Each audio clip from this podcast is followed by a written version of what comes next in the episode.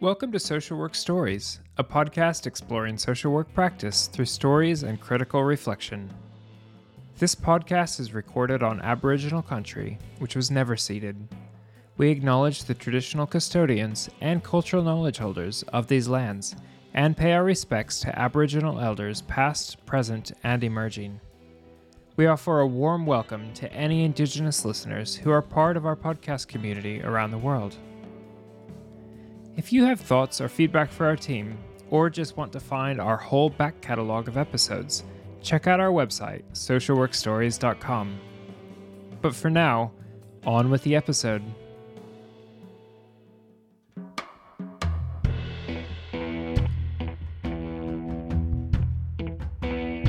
Hello everyone, welcome to the Social Work Stories podcast.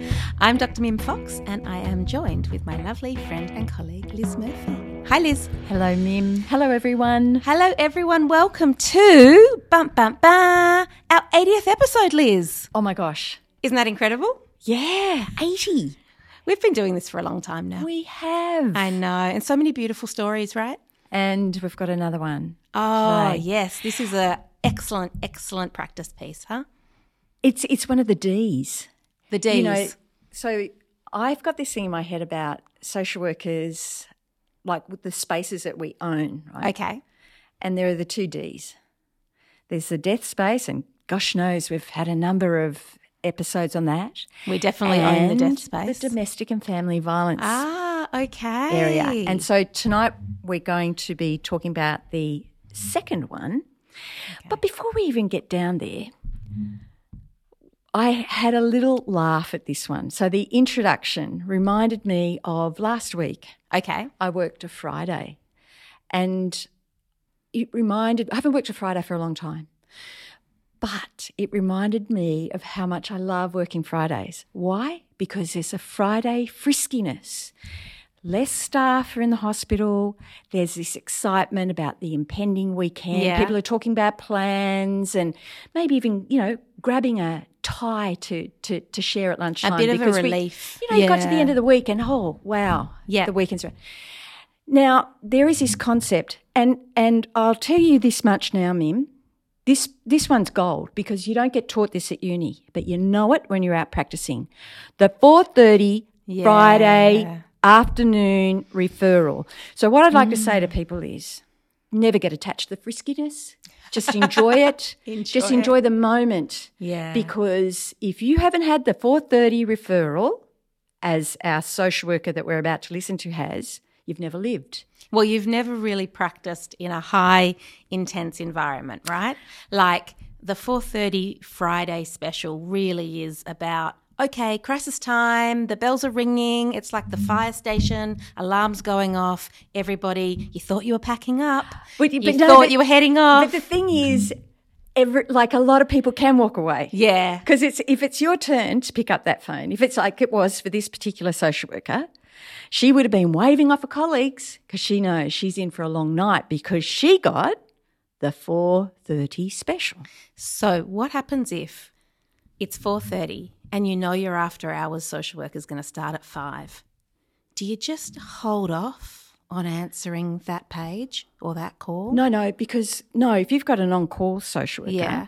you definitely take that because you'll be passing that on to In them. In half an hour. Oh, not a problem. And you're even quite happy to take the details because you're oh, passing you're doing that baton it with on. Joy. Because, yeah, someone else is going to do this. But this social worker, it's her shift. Yeah, yeah, She can't yeah. pass this on to the on-call social worker. Yeah, okay. It's all hers. It's all hers, baby. But I just want to say I love this social worker. I love her because the way she tells this story, because, you know, like you could go, oh, four thirty, I, I had the big weekend plan. No, she doesn't.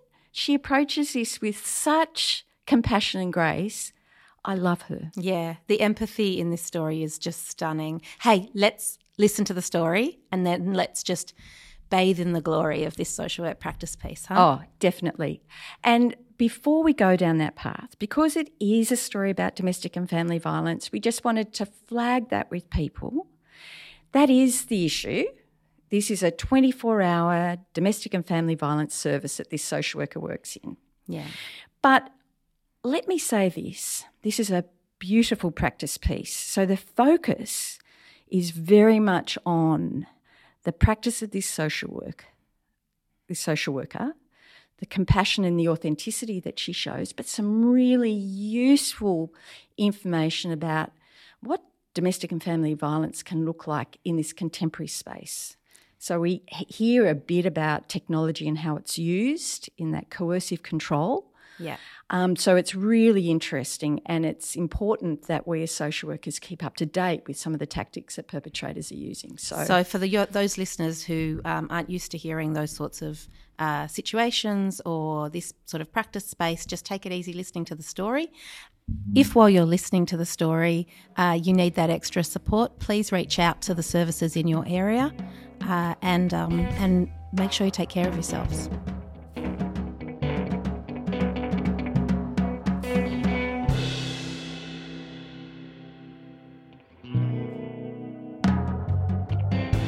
I work in family domestic violence in a city. We have twenty-four hour beds which women can come to Um, seven days a week and stay for up to kind of seventy-two hours, where we transfer them then on to what we call metro beds, so they can stay for up to three months where we support them. Uh, so my story today starts possibly quite classically on a Friday afternoon at about four thirty, which is a social worker's favourite time to get referrals through. And in a way this is this is a quintessential Friday afternoon story. So I am sitting at my desk, busy back and forth with, you know, people coming to the door, getting groceries for people, chatting to people. We have a referral come through, and I'm speaking to a lady on the phone who has met this woman. So the referrer works for a multicultural service. She met this woman six months ago for the first time. The woman had walked to her service because of her circumstances. She couldn't get there any other way, and she hadn't seen this woman or heard from her for six months. So this was the only contact that I had had with her. So I start talking to the lady, and we start unpacking what has happened to work out how we can best support her. And for our twenty-four hour service, our time limits are incredibly important because they're safety is incredibly important. So we are discussing how she, how we might best support her, and are learning that this woman has lived in Australia for several years, speaks very minimal English, um, from Thailand with her three children. Her children are in daycare and she can't pick them up. She's never been able to pick them up because she isn't allowed to travel in the car with her partner. He doesn't ever allow her to come in the car. He doesn't allow her any money, even the money that she earns. All of her phone calls are diverted to his phone, so she has no access to anyone in her community, basically. And in the home, she is controlled by technology, which for me, when I first started working in the field, was one of the most surprising things. I probably, like a lot of people, had a lot of assumptions about what family domestic violence would be like and the kind of people that we, we would see and stories we would see come through on repeat. And the the tech control was one that very much surprised me. And, yeah, this woman controlled by, you know, apps and locks, heating and cooling, um, had been, you know, forced to stay in bedrooms that were locked by him, um, and, yeah, for countless hours. And she had finally she'd made some safety planning with the organisation six months prior, and then an incident had occurred, things had escalated, and she decided that this was the end. So she walked to this service, was talking to this lady, and just said, I need to get out. So wonderfully, things started firing off, like the process was basically firing off, and happened in the most wonderful way, really, where this doesn't always happen, but every person in the plan could kind of fulfill their role and support this woman. So I spoke with the referrer, and we she needed to get the children back immediately so that they could come into um, refuge accommodation. However, the perpetrator was still at home. He had the children. And I think one of the interesting things is that to disbelieve a woman and what she is saying is, you know, like the greatest faux pas of our work, working in family domestic violence. But to understand that, you know, like the impact of trauma and her perspective of her relationship and her safety, it's difficult to try and, you know, educate someone as to what their safety may be by how we see the rhythms and, you know, like trends in domestic violence. So we were having to, you know, the referrer said, oh, she's she's totally safe to go to the family home, pick up pick up the children. He said that it's fine to do it, and we know, as, you know, like a service that's taking women in, in, you know, seven days a week, that that's possibly the most unsafe moment for the woman where, and um, for the first time in a very long time, he is out of control and he doesn't know what's happening.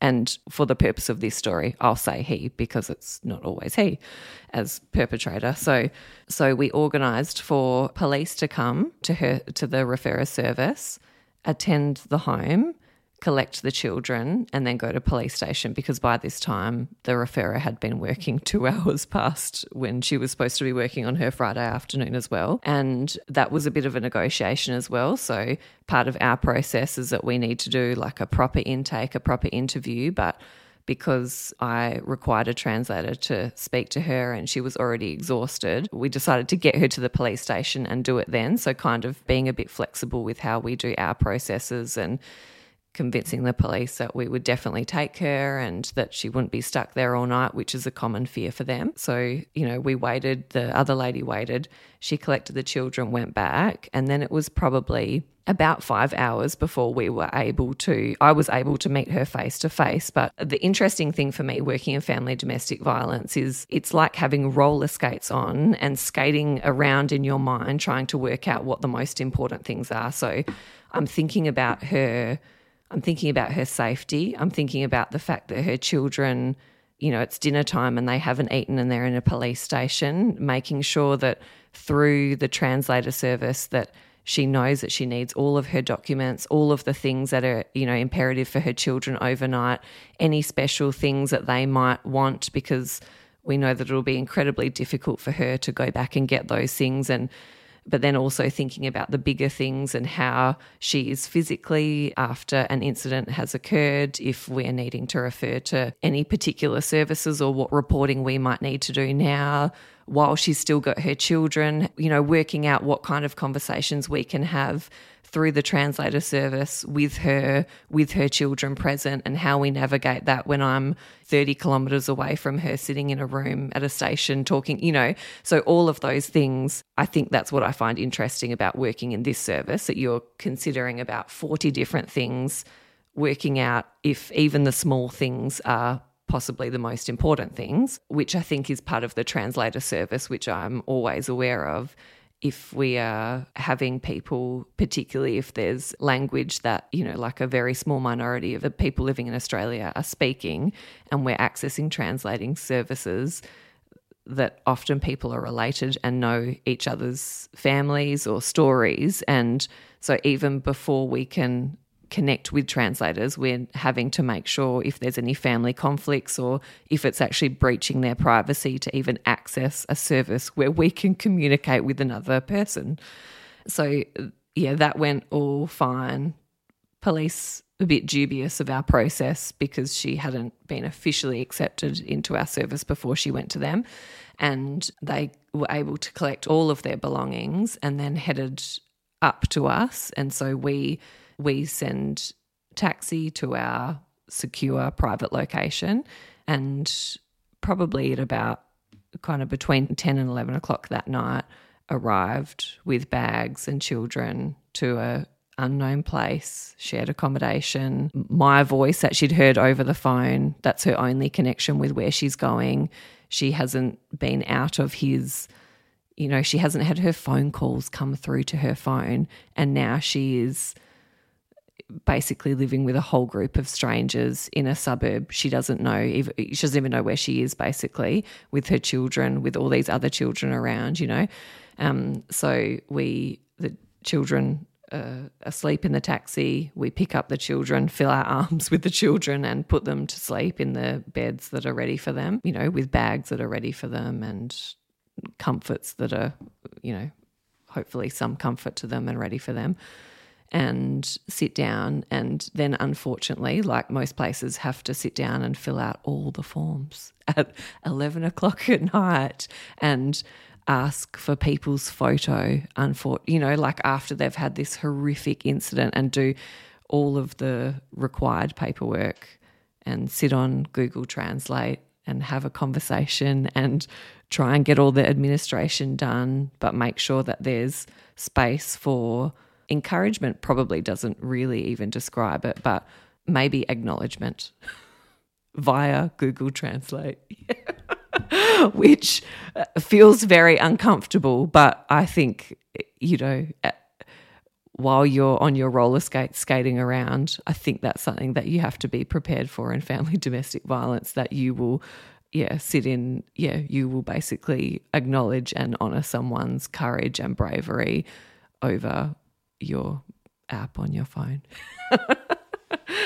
But yes, then we were able to settle this lady in as best we kind of knew how to and how she was directing us to, and children settle in, were able to get her food that was appropriate for her, found her somewhere she could stay for a bit longer and stay with the kids to get housing, start her life. So for a lot of our work, trusting that other services will basically take the baton and continue the work with families and the woman after this point of crisis is a lot of our work. So we will, you know, for the workers in that moment, I, you know, was able to see all of her immediate needs and attend them the best that I could. And then she kind of just goes off into the city, right? And it's a difficult thing to navigate because, you know, after meeting her, I could have done all the planning for the next three months. But, yeah, you essentially trust another service to see her with the same eyes that I saw her with and the same things that I thought were pressing for her. You just hope that they see the same things, or hopefully other things that are actually pressing to that lady, you know, that she has identified, and then trust them. And, you know, particularly for family domestic violence, we know that the average, you know, times a woman leaves is around seven before she permanently leaves the home. And we are often getting women coming back into our services over and over, and we understand that's part of just a natural cycle of violence basically for that, for them, that they um, need to leave several times. But, yeah, I guess you just in in the crisis space really, all I'm really focused on is a wonderful experience for the women, and a dignified experience, and a experience where they get to choose and have as much as possible in that help-seeking kind of moment, and so that when they do, you know, if they need to then seek help again, that they've had a, you know, a dignified experience of asking for help and someone treating them with just basic respect, right?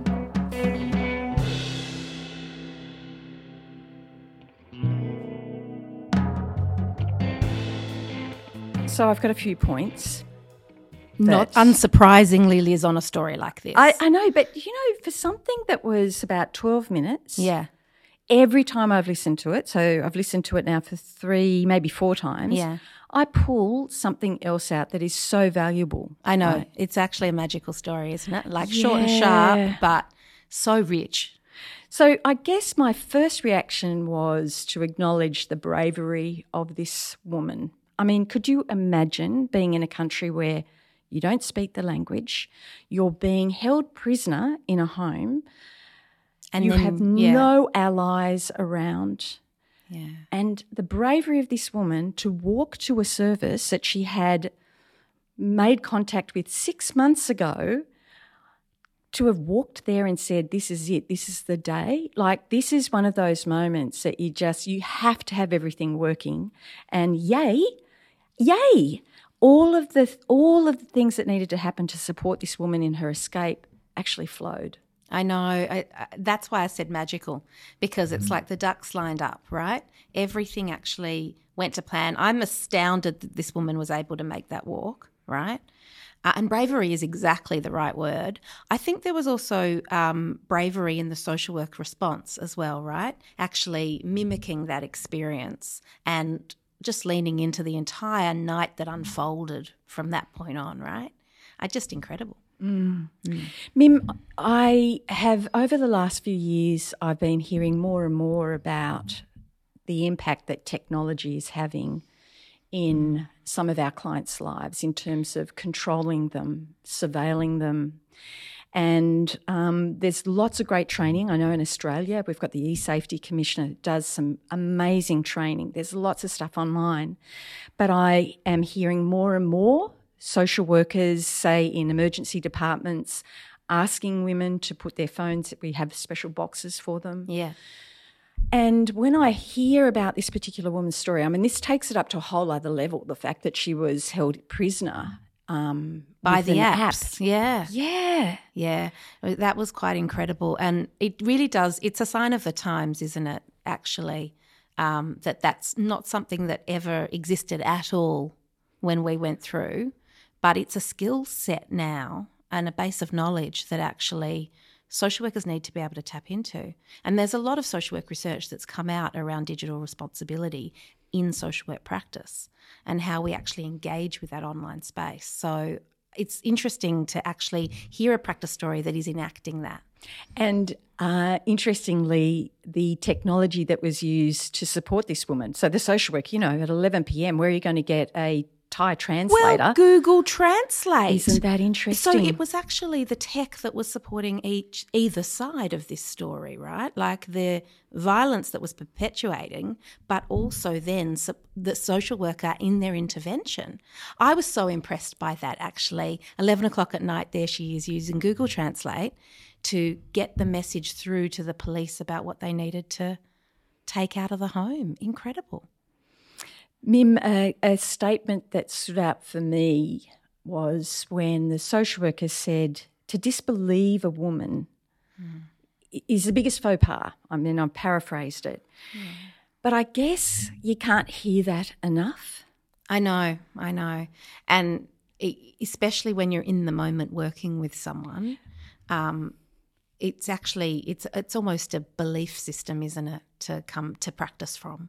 And if you're this woman, so again, this is a woman who's been held in isolation, doesn't have contacts, to actually experience that belief. Yeah. yeah. How powerful is that, and how important is that in her? Because, I mean, okay, so you don't have the verbal language, but you can certainly be conveying that in, in the ways in which you're holding her in the space. Oh, and also the care that she's showing throughout the whole entire night. And the, I loved the the link to roller skating, right? Like that that yeah. that sense of being on your skates, having yeah. to kind of be thinking about, have the children been fed? Um, have we got all her documents? We need to actually um, do an intake with her, but she'll be exhausted. All of these things going on in the social worker's mind. So what I loved about that list of things that you've just described, Liz, is that it's not just one component of the intervention, right? So the social worker is thinking about the physical needs, the practical needs, the needs for the woman, the needs for the children, the fact that it's eleven o'clock at night and where is this family unit existing in time and space, right? As well as then the- theoretically, what does this person need? Empathically, what does this person need? What are the skills she's going to need to draw on in order to support, to support all those various elements? I love it. The other thing that I appreciated was her acknowledgement that we can see the cycles that can exist within the violence. So she's also aware of some of those really dangerous points. And there was one point when I was listening to the description of the other worker saying, oh, you know, we can, the the, the partners said that we can come over. Horrific. And I don't know about you, but I just saw myself or the social worker just launching across the in the air. No, it was a theatrical moment, wasn't don't. it? I know. Don't do it. The most dangerous time. Yeah, yeah. When you said D's earlier, I, I thought you were going to say danger actually, because the danger in this situation is so heightened, right? And that social worker has to be aware of that the whole time, because the danger in that moment is coming from the other worker. Well, exactly. And yeah. so she perhaps has fallen for the, you know, maybe he's put on the charm. Oh, one hundred percent. There'd yeah. be no problem whatsoever. Yeah. Come on in. But that there was a beautiful partnership with the police. Mm-hmm. That always helps, I think. Oh. If you're going to go into someone's house and you're going to be removing, you know, important important possessions of the woman whilst there's a, a violent perpetrator there, you know. You're going to need the police. It, it's lovely when that all works out. Yeah, and I do think that that's a um, skill in itself, in developing that relationship with the police, to know that you're in partnership together, working for the same aim, particularly if you're needing Google Translate to be part of that partnership, right? That's got it. That, that to me, the description of being able to trust the police to work with the social worker, that told me about the quality of the relationship that had been developed there. Mim, the work of this social worker reminds me very much, back to your point about the on-call social work. Right? Yeah. It's very short, sharp yeah. intervention. And I was really interested in the way that she talked about I had to I had to focus on what was happening right there in the here and now. Yeah.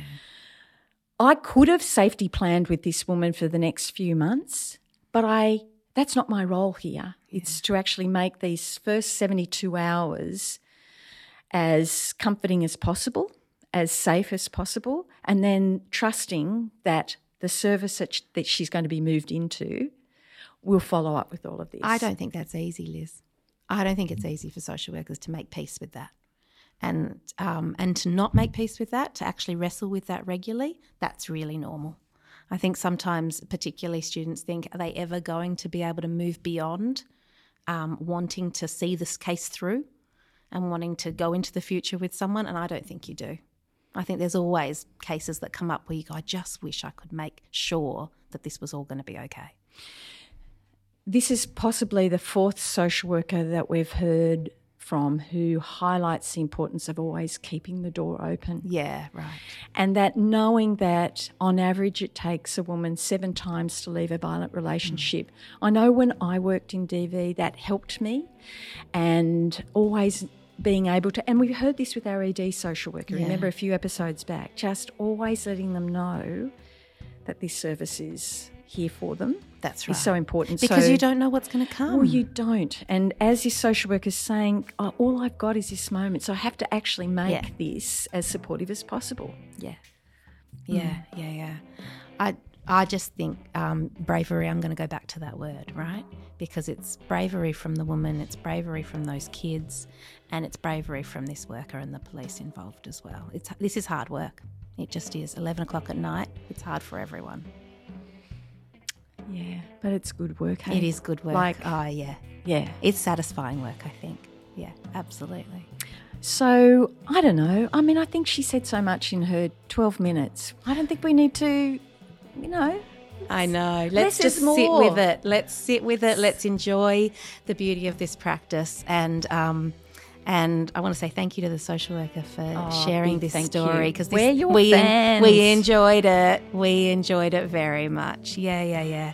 And um, and if uh, you're a social worker out there who is doing this sort of practice, we want to hear from you as well. These short, sharp interventions, they're um, it's tough work, right? So. Let's hear who's out there doing this really on-the-ground work that's so important, so vital. Yeah. Yeah, thank you. Have a good week, Liz. You too, Mim. All right, bye everyone. Bye.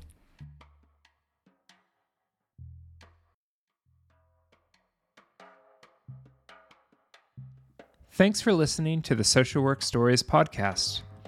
All of the stories we share are de-identified to respect and protect the people involved. We create this podcast because we're passionate about building the global social work community and strengthening our practice, no matter the context. If you want to help us grow the podcast tribe and continue the work we do, we would love it if you can subscribe or follow the podcast in your favorite podcast app. That way you'll be sure to get every episode as soon as it's released. While you're in your podcast app, if you can leave us a five-star rating and write a review, it would mean so much to us. You can connect with us on Instagram, Twitter, Facebook, and LinkedIn, where you can share our posts with your friends to help spread the word. And you can always find us at our home on the web, social work stories dot com. The Social Work Stories podcast is made by Liz Murphy, Doctor Mim Fox, Justin Stech, Doctor Ben Joseph, and Maddie Stratten. Thanks so much for listening.